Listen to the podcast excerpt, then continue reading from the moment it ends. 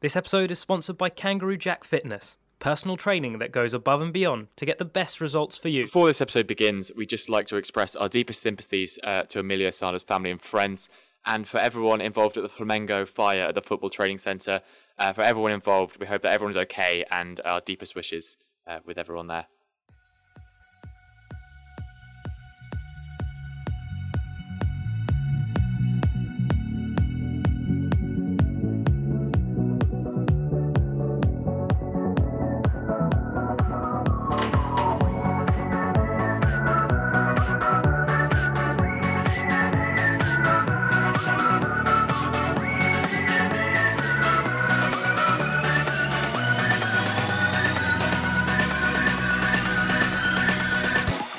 To Game Time. Sorry we've been absent. We've all been really busy, but we're back uh, with all the Premier League fixtures coming up for this week. Um, there's a lot to talk about, very exciting. And with Danny and Alan, how are you boys doing? I apologise for nothing, but I'm good. Listen to that studio crisp quality. I know it's great, isn't it? Yeah, you're welcome. Yeah. Back to crackly voices next week. Just wait till you hear the phone, the phone quality. Um, so we've got all the Premier League matches coming up uh, this weekend. Um, going to start City Chelsea, the big one. City now have gone top of the Premier League uh, over Liverpool. Liverpool, of course, got a game in hand. Um, how do you see it going? Not going? going to build up to the big game, huh? Just going to blow our load with the uh, Leeds game first. Um, yeah, huge game in the context of each of their seasons as well. Um, yeah, City have a chance to put a lot of pressure on Liverpool. Uh, Chelsea, on the other hand, Have a chance to justify trying to bring in Gonzalo Higuain to make it work. Well, he scored two goals uh, in the Against last. Huddersfield. So it's five 0 well, we could talk about that again briefly. Brilliant finishes though. Oh yeah, I No mean, way. second this Higuain's second goal was a deflection, but it was still mental how it went into like how it sort of looped over the keeper. And the thing is, a- and it's unfortunate for Alvaro Morata, but you can already see the way Hazard and Higuain are linking up, and just they just know what each other want, and that never really seemed to happen between them and and Morata. And I think there's a record already. If you look at passes between certain players on the Chelsea team, Higuain has already made more pass combinations with Hazard than Morata did during his time there. Oh, it's it's great to see a striker that can move like as an attacker should do, as opposed to sort of standing offside. Yeah, you're exactly right. It's exactly what Hazard wanted, and he hasn't had it yet.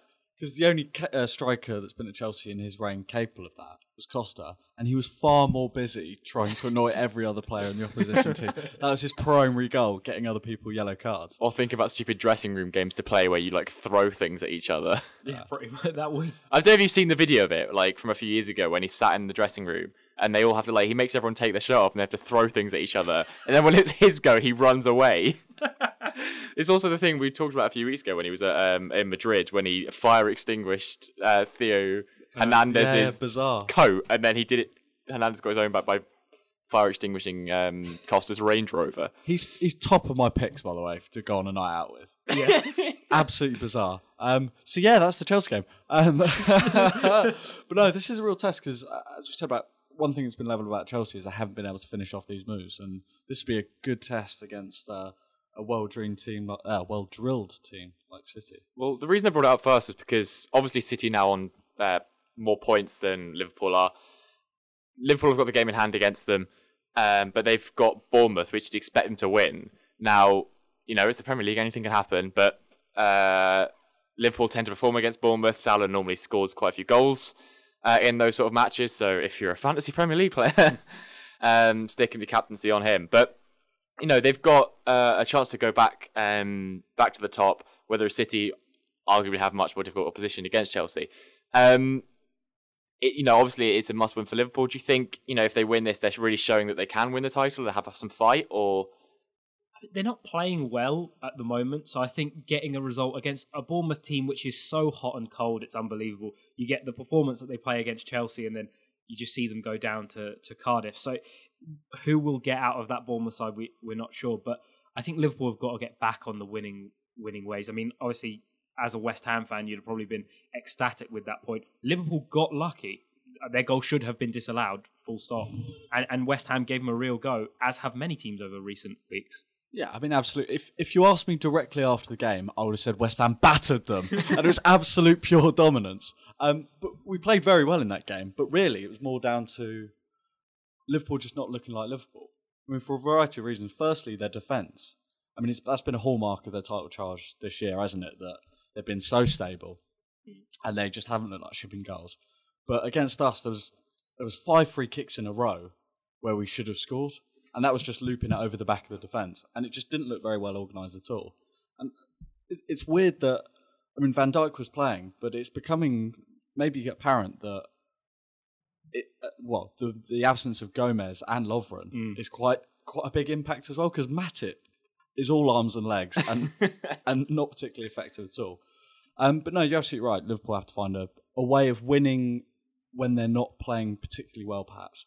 Because that was a hallmark of man, great Man U sides that they would just grind out one 0 results, scrappy wins. Um, Mourinho so- sides. well, so Mourinho, good at that as Mourinho's well. sides were just assured for the whole thing. They were just consistent for the whole season, and City were just dominant throughout. Liverpool have to find their own way of winning this title because at the moment they're like a nervous wreck Yeah. and they're so emotionally led. And it's been said to death that the whole city wants it so badly that it's almost in touching distance now, and it's like they're pressing the panic button. yeah. Well, two things then. So first of all, you mentioned um, like sort of injuries. Of course, Alexander Arnold's out as well, um, coming back to fitness. So they had to play Milner right back. Obviously, he got sent off in the FA Cup match, or Sent off against Palace, yeah. When, so like you know he's obviously had issues there, um, trying to fill in defensively. That's one issue. But why do you think they are suddenly like dropping? And it's not been like well, it's not. It's not really been a sudden drop. It's sort of been a slow decline of they're not getting the results they're used to. And then what do they need to do to either grind out the results scrappily or start playing better football?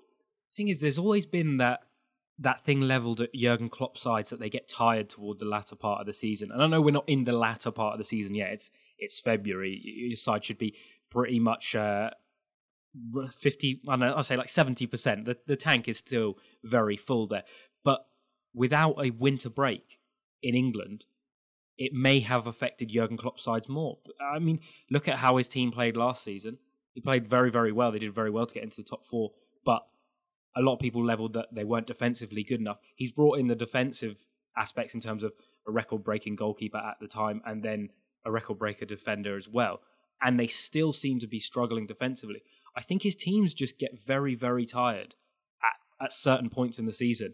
And I don't think the injuries have come at a right time for him.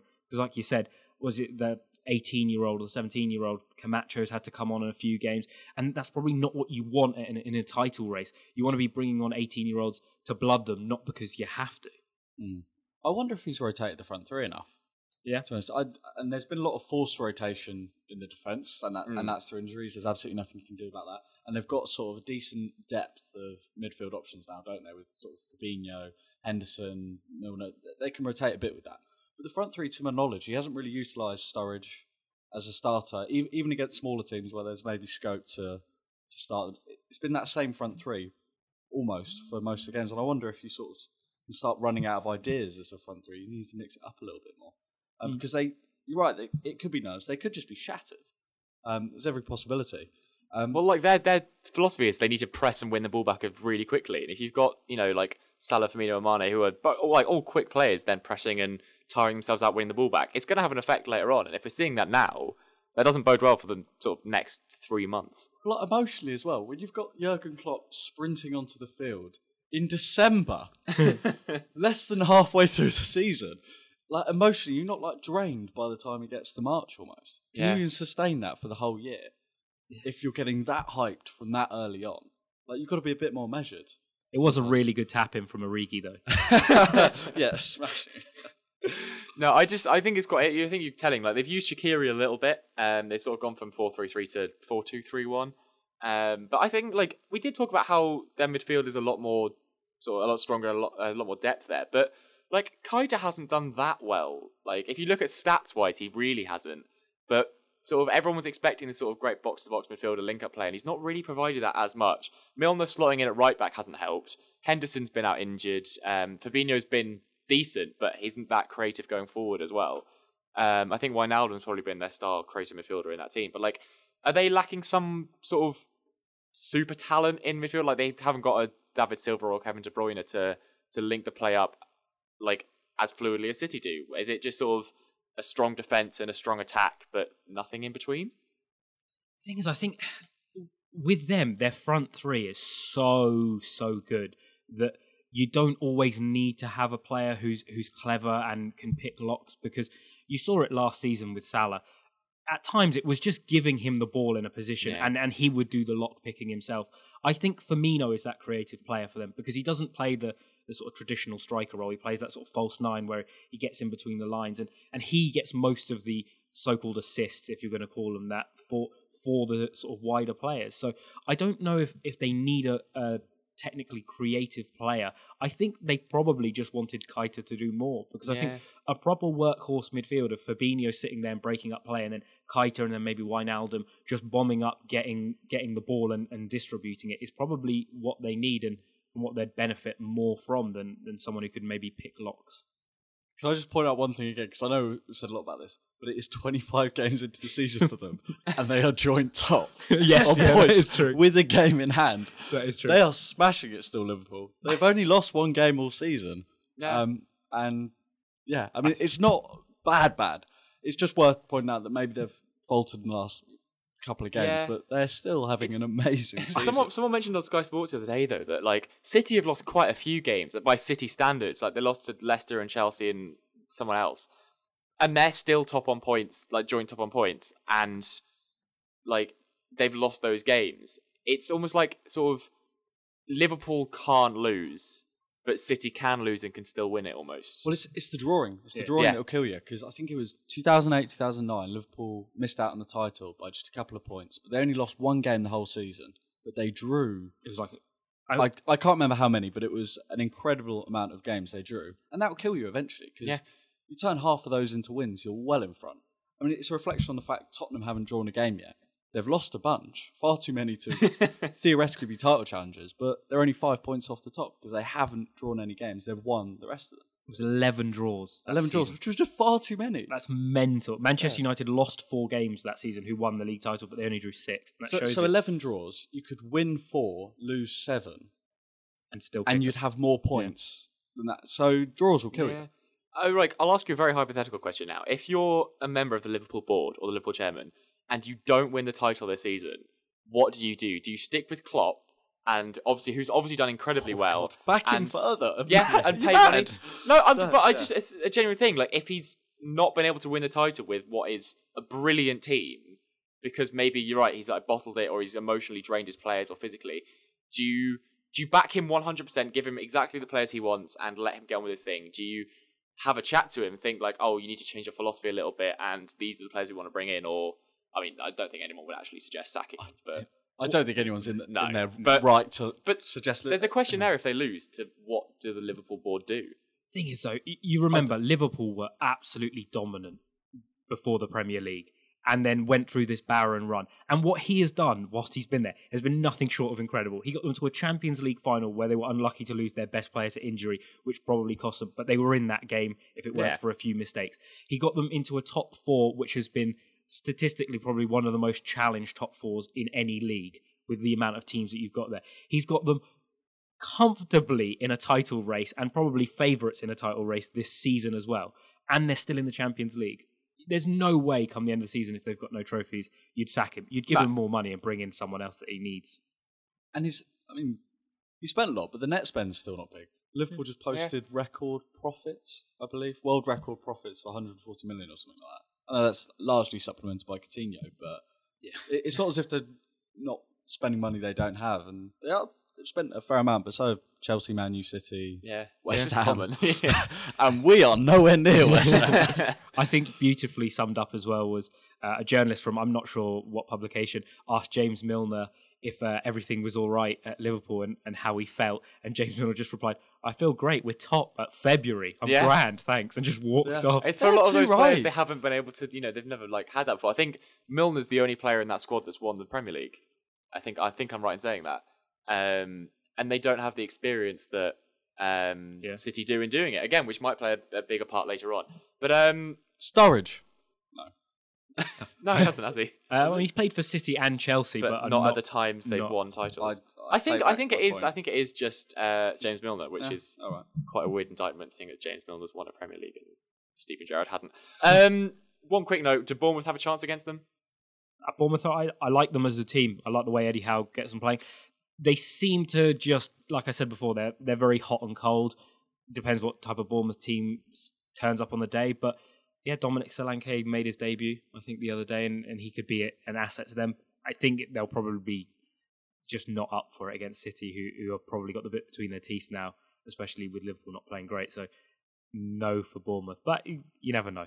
I like Bournemouth. Tom will argue with you. yes, he will. Solanke will come through. I, against to be fair, club. Charlie Daniels scored an absolute banger against City a few years ago. So if you could do that again, that'd be great.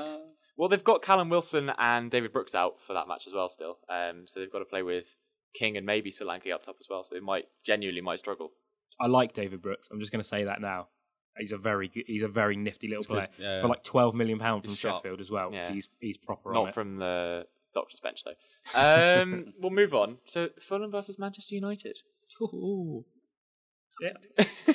oh, that was a cue for me. Sorry. No, no, I'm just I'm just quite interested. Like again, it's it's a game United should comfortably win. Um, but again, I just want to put like you were shocking at the start of the season, and now you're in this. I just just to remind you of that. I just get joy from seeing your face. But you're now fifth. You're two points off Chelsea here in fourth. Like, and with Fulham, you know, a side you should come to really at Craven Cottage, whether whereas Chelsea have got to go to the Etihad. Like, surely this is top four for you now for the first time this season. I think the most important thing is just carrying on playing the football that United are playing. I don't think it really. We should beat Fulham and, and would be, especially with the way we're playing, should steamroll Fulham. But yeah, I think it, it's most important to just carry on the insane football. And remember, we do have PSG next week, Yeah. so there can be some some sort of distractions there. But fantastic work from from Ollie because, like you said, it was dire at the beginning of the season. Paul Pogba's got six goals and five assists since Ollie came in. Marcus Rashford is just Mugging one. po- Mourinho off. So. Literally. So is Rashford. Marcus Rashford's just won player of the month. They're the Yeah. Uh, manager of the month for Ollie as well For the first time since Ferguson. since Ferguson. There's pictures of him and Berbatov with like oh, also Ferguson and Berbatov with like Player of the Month and Manager of the Month awards, and then it's just a picture of a Solskjaer next to him. Like that's mental. and Jose Mourinho's headbutting ice somewhere in Russia. Just crying. Did you see the video of him signing the photos afterwards? The most depressing thing. It's just him with a massive stack of his own face, just signing it, and, and there's no one there. He's just signing them into a pile. to the tune No of one Hello wants them. Darkness, my old friend. I can actually do that. oh, Jose, Jose. But, you know, I think it should be a United win. Fulham will probably play off the fact that United really struggled against Burnley at home when Burnley proper strangled the game. And hmm. Fulham did it quite well against Tottenham at Craven Cottage a couple of weeks back and were unlucky to lose. And Mitro is a is an absolute unit, Mitrovic is. And and I fear for our defenders who have been very good. And Phil Jones has just signed a new contract, but the last person he wants to come up against is Mitrovic because that man makes things difficult for you. Yeah, I I mean, there's there's a lot to dissect there. Not least the fact that Phil Jones, I believe there was the words "world class" bandied about when he was signing the contract, which is bizarre. And Solskjaer has obviously not got the tactical nous we thought he did. Thank you. For that. It's a bit delayed. That's all right. I'll do. Um, I'll have, I'll correct that out later on.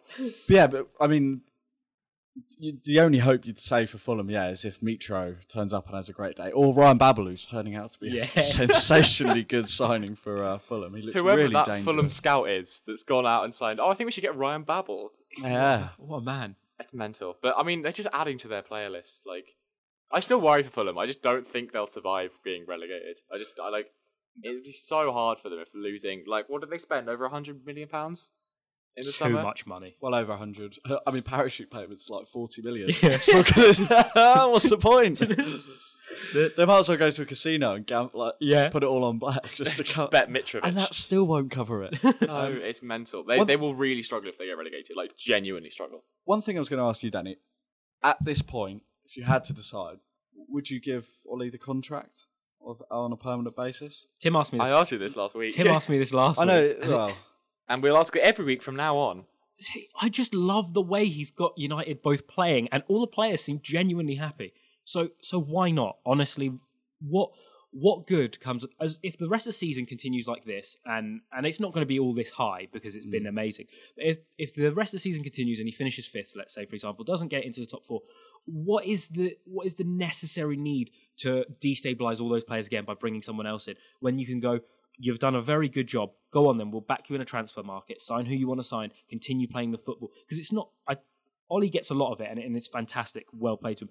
But the fact that Mike Phelan is back in as well, I think has played a, a huge a part. massive The thing. consortium of him Carrot. every time they Yeah. score a goal, it's like a little team huddle on the sidelines. They're like, we did good. I do wonder slightly if there's still a slight legacy of Mourinho and that organisation.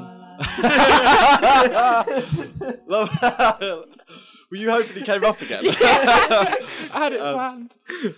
but but in terms of that organisation, but then combined with you know that they're very free on Solskjaer, and I wonder if that's going to drift away slightly. Not to bring West Ham into every conversation, but we were so organised under Allardyce, and then when um, Bilic came in, we then just were allowed to play with a lot of freedom, and it was quite a good Yeah. feeling. But we still like, quite defensively organised. But after two years, all the players have basically forgotten Yeah. all of that training. We were horrible and shipping goals all over the place.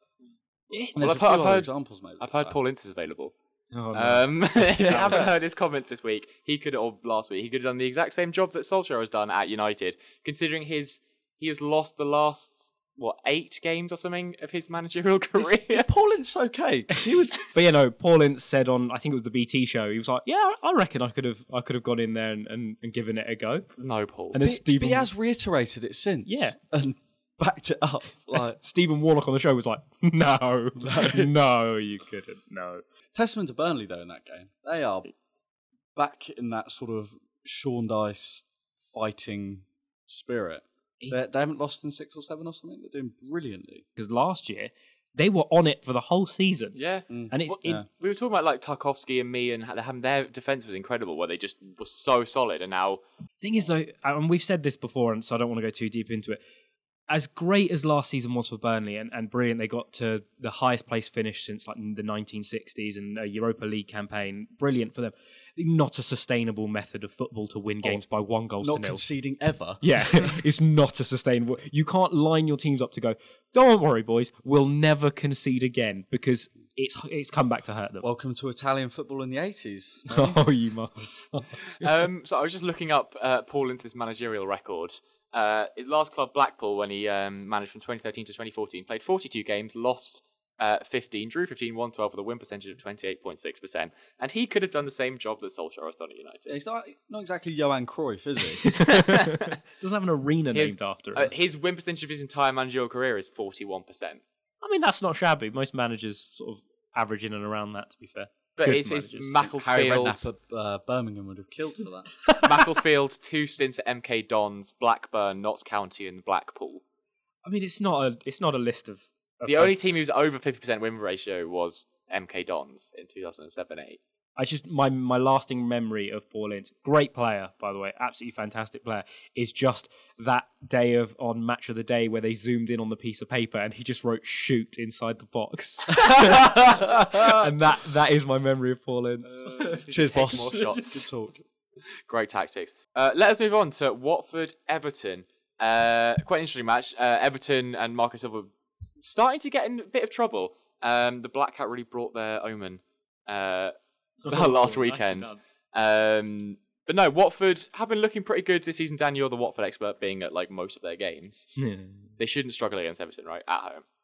this is a bit of a derby because obviously Marco Silva Hmm. was tapped up, so to speak, by by uh, Everton during his time at Watford, where things went a little bit sour. Richarlison made the big money move across to Merseyside as well, so it's it's going to be an interesting one. You'd probably say they're they're both uh, in and around the eighth and ninth. Watford higher Point between them. point between. Everton have been playing some abysmal football recently, Mm. and and I don't know. Did you see what happened with some of the Everton fans against City in midweek? They wanted them to lose. They didn't want to go because they wanted their team to lose, It's disgusting. which is the Behaviour. weirdest thing I've ever seen. It's not a football issue. It's just people are idiots. But Right, it's but- just disgusting. Like, can you imagine playing for your team and you want your fans not turning up because they want you to lose? Which yeah, it's, It's, disgusting. Like that. That signifies everything that you know. The reason they're not playing very well is if the fans aren't backing them. yeah. I mean, Everton are not playing well whatsoever. Marco Silva, I, I don't really know what he can do to be honest, because I mean, Andre Gomes scored an absolutely brilliant Oh, goal, and then it looked like they got back in the game against Wolves, and then just didn't do anything else for the rest of the game, and and that seems Everton. They just looked lost. I think if they're playing well, they can play really well. Like Richarlison at the start of the season was great. Like he was banging goals in. They had a lot of talent. Like Walcott was playing well. Um, but I think when they are not so playing so fluidly, I think their defense comes up quite short. Um, And like, they've been battered a few times. Leighton like- Baines still doesn't play and gave away a penalty at the weekend. Yeah, they, they do get destroyed. I think the defense really isn't strong enough at all, um, which is painful because I really like Kurt Zouma, but he's he's in there and really struggling. Yeah, they've spent a lot of money. They've got a very, very talented squad. Um, and they play, like you said, when they're on the up and they're, they're not backs against the wall and they're on the front foot, they play some beautiful football. But it is when they come across well drilled, organised teams, um, they seems to come a cropper. Well, it And- wasn't too long ago that we were saying that Everton, or at least Everton fans were saying that they want to be a top six side. Um, they were like consistently seventh, you know, scalping big wins against the top six, and now, you know, ninth isn't too bad, but like playing the way they are, I mean, they've played a game more than everyone else, so they can get leapfrogged by several teams uh, this weekend. But like you'd expect, you know, you expect Everton to be playing really well and not losing games like that. So like when they are getting battered, like you know, it puts it. It's weird. It, Are we saying that Allardyce was. no, no one's mentioned in his name. No one has mentioned his name. Apart from Alan, like five minutes earlier. no one, no one has mentioned his name in the Everton fold. They don't want to see that again. no, they've got their man. And uh, they got a man that doesn't forget games that he managed for the club. Sam Allardyce. Uh, I, he was interviewed by someone, and they were asking him like his favourite games, his his least favourite games. Um, said that his favourite win as England manager was against uh, a team that they didn't play. Obviously, only played one game. It's against- only he w- oh, only right. played one game, and he said I, England beat Slovakia by one goal to nil. Yes, Yeah, he said Slovenia. Um, he said Oh, his d- haven't we all done that, though?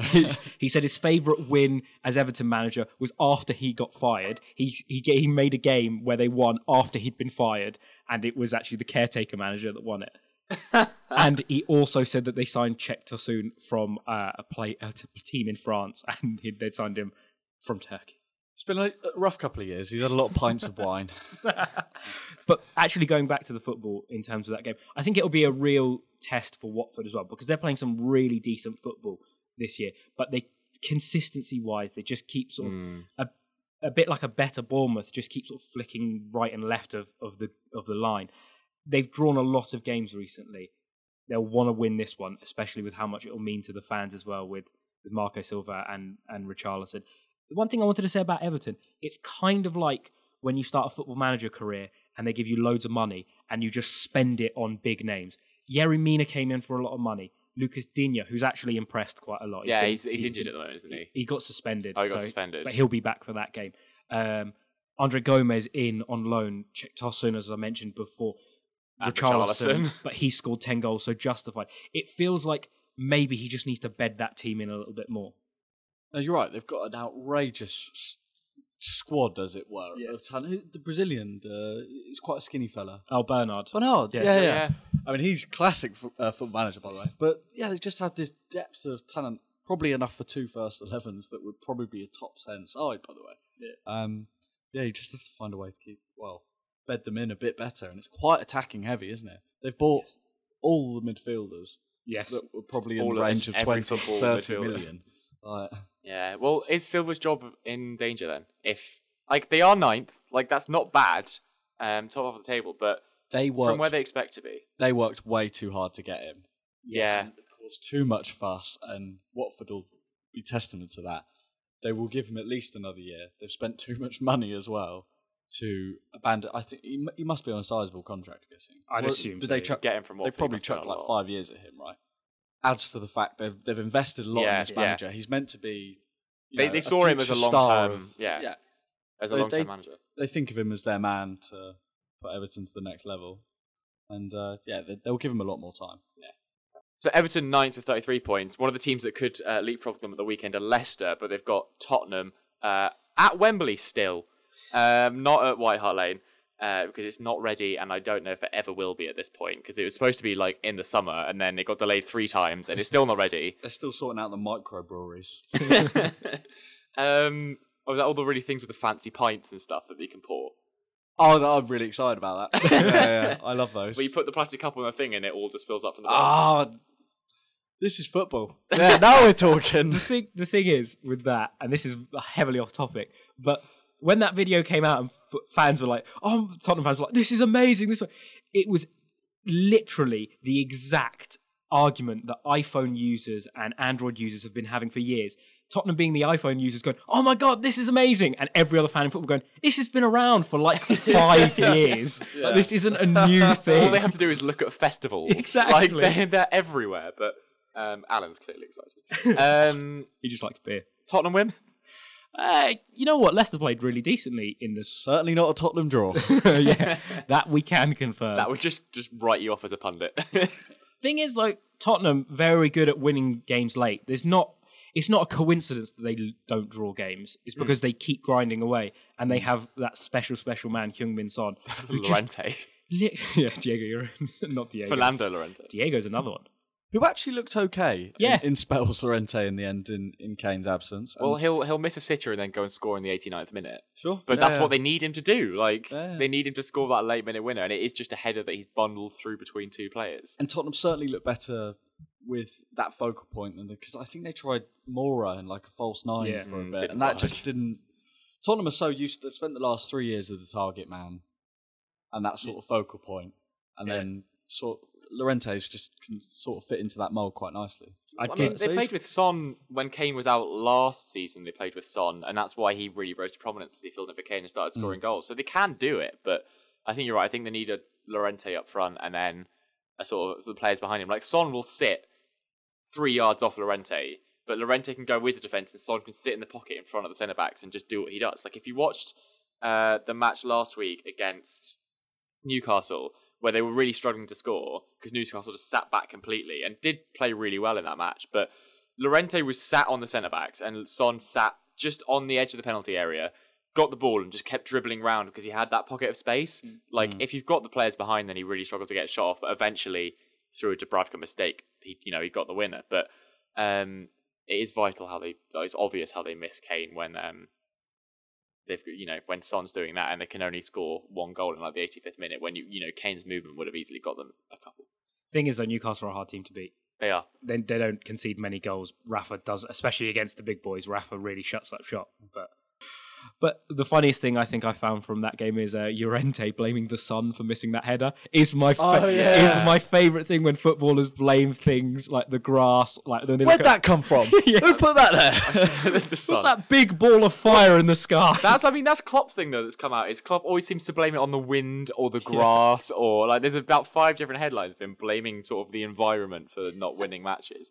Um, the only time I can ever like back some for that was when um, was it Tottenham played City at uh, Wembley after they had the NFL game there, and the Oh. pitch was like playing on your playground at school when the ball bounced ten foot in the air. And it was after the Anthony Joshua fight. And you Oh, could no. literally see the ring. It was so little grass and so much like it, it was like playing in a, a park. Wasn't it? It's and like, Messi yeah. still absolutely ran the show in that game as well. Oh, yeah, but for, for Leicester versus Tottenham, if we were heavily sidetracked, I think it will probably be a Tottenham win. Leicester were really good value for their money after they went 1 0 down to Manchester United.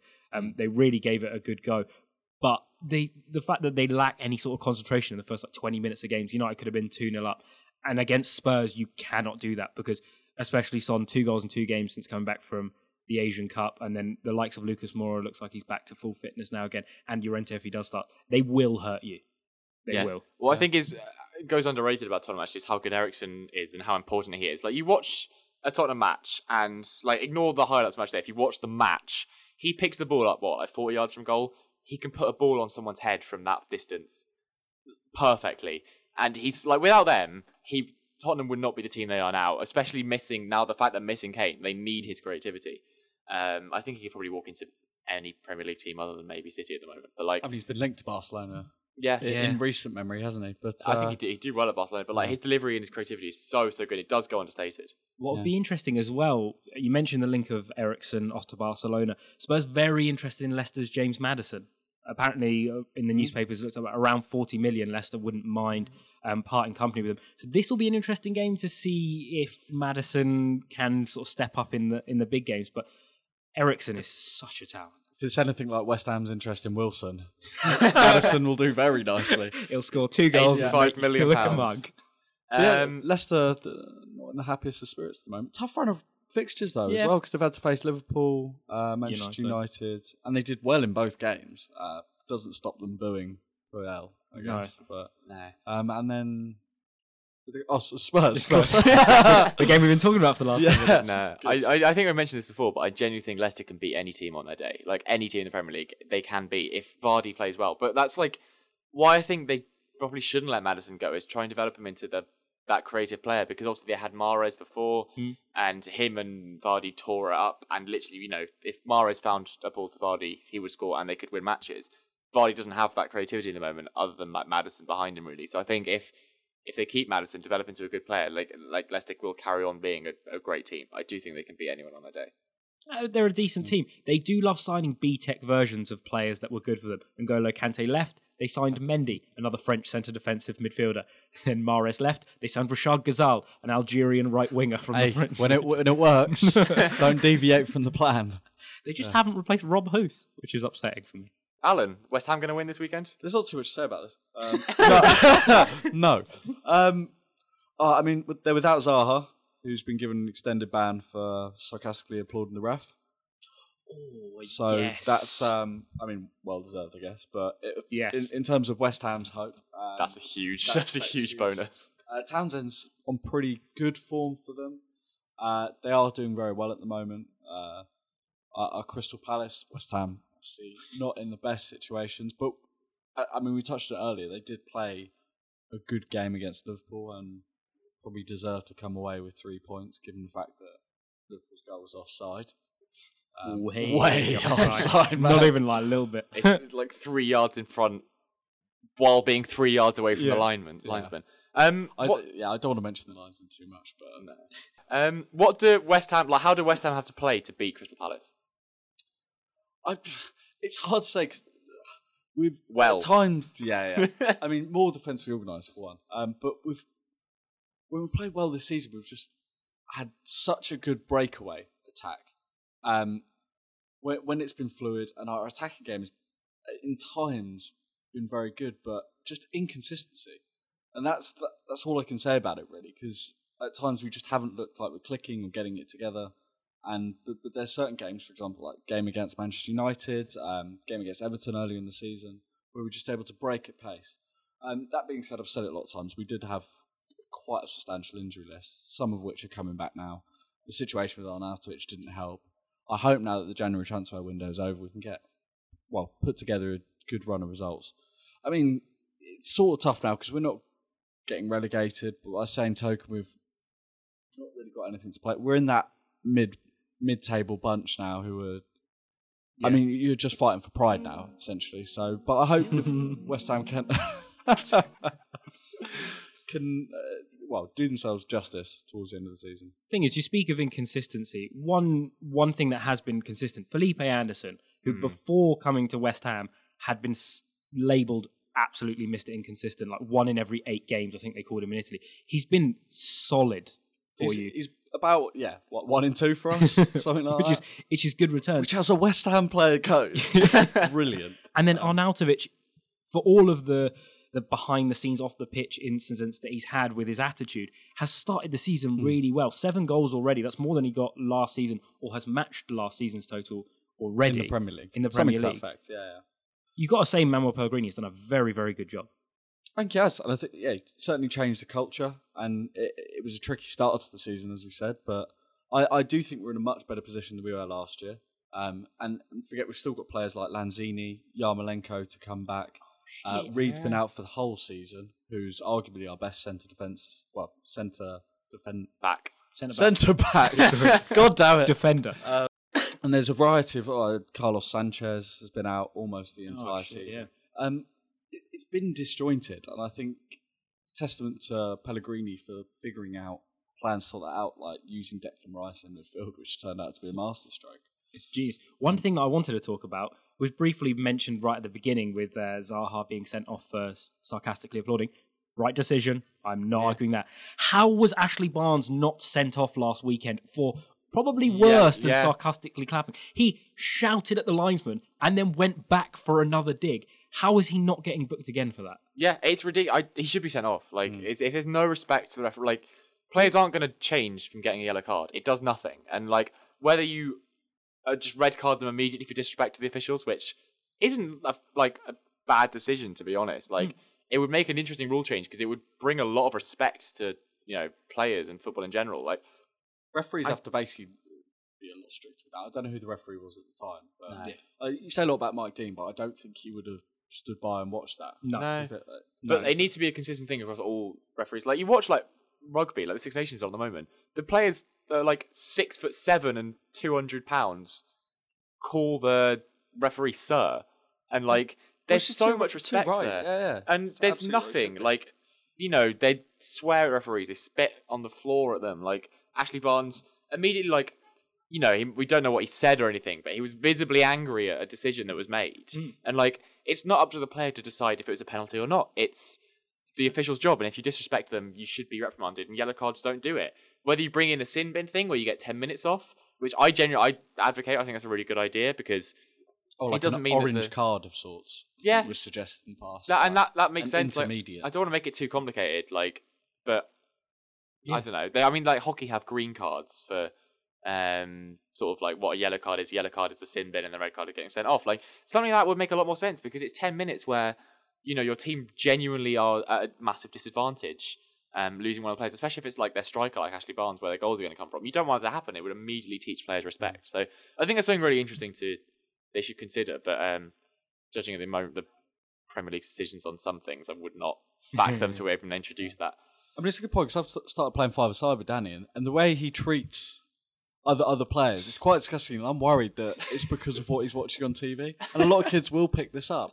And Danny's very can be very influenced by what he sees on television. Please, sir. He's and, not and wrong. especially indoors, you can't spit. no, No. but I he do. does. You do. Yeah, I yeah. do. Do you get aggressive when you're playing football? No, not in this. was gonna I say. get, I get very unaggressive. I was I'm going to say, like- I This is be why I really limped into the studio. Well, that's what those bruises are. he did those to himself. Oh, gosh. It's a pleasure thing. Should we Uh, move on. yes, let's. It's a pleasure thing. it's a pleasure thing.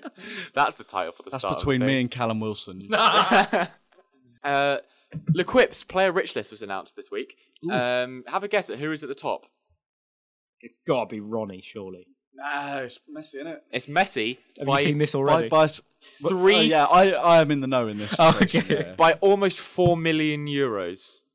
Is it because he's actually paying his taxes right? It's before tax. Oh, So Messi's on 8.3 million euros. Ronaldo's on 4.7.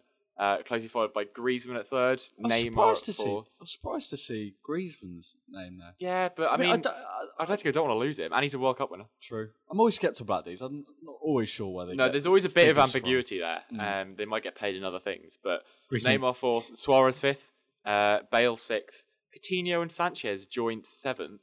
Considering Sanchez has hardly played at all this season, Hmm.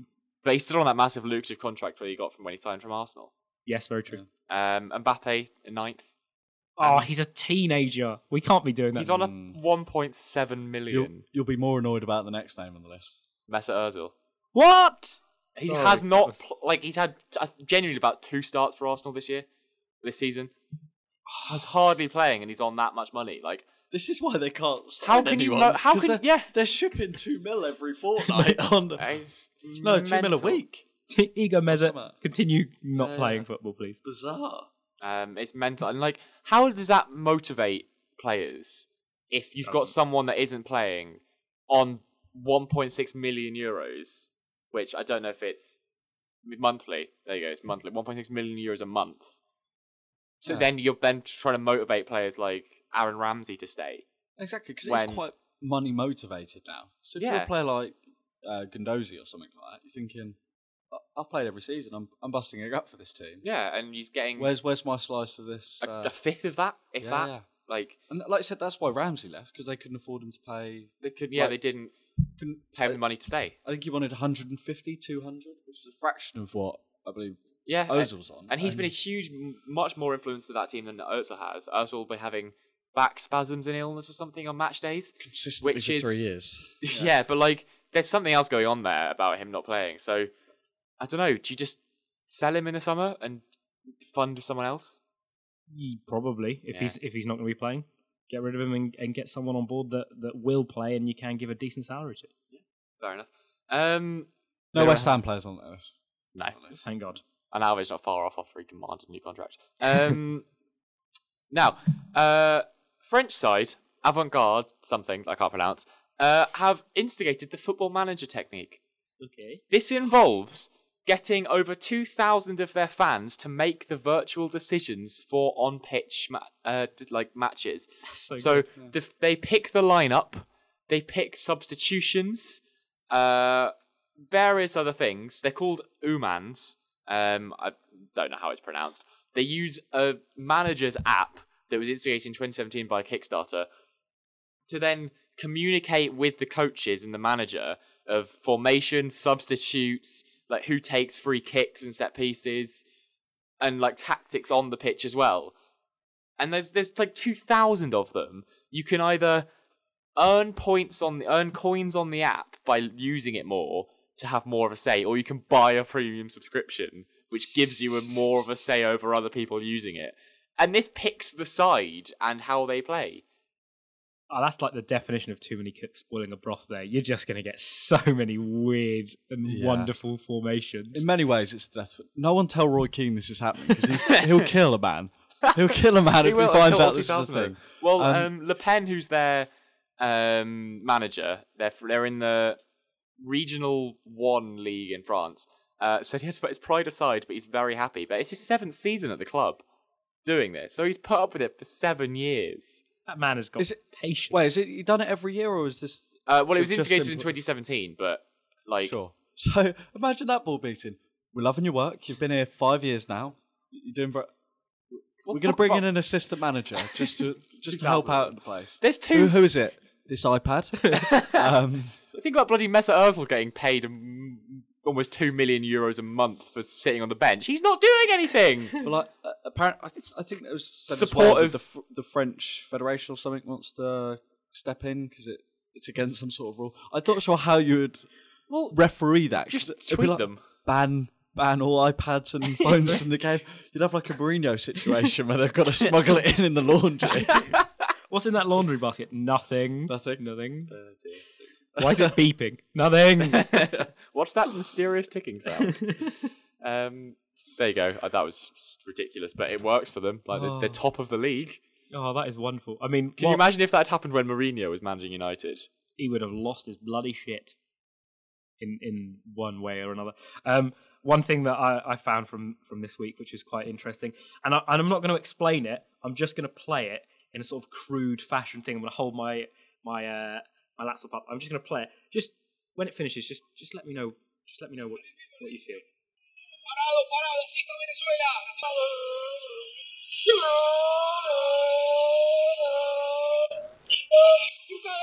That is a South American commentator. Rather than commentating on uh, the game, he just commentated on Venezuelan player Hurtado running down the pitch by making car noises. Which I think, and feel free to disagree with me, is the best piece of commentary I've ever heard. I I Better disagree. than Martin Tyler. I disagree. Go Uh, on. Wait until you hear the uh, uh, Everton cat commentary. Oh, okay, that was. Um, I just on. like I'm, the try- I'm fact. trying to load it on here so I can actually play it. I like the fact that this man clearly went. You know what? Sometimes you don't always have to say words to mean something. So I'm going to do my best impersonation of Michael Schumacher's Ferrari from 2007. A car says a thousand words. I'm going to speak to you through the medium of engine. right, I'm just trying to find it. In many ways, he's transcended the sport. He's on a different plane to us all.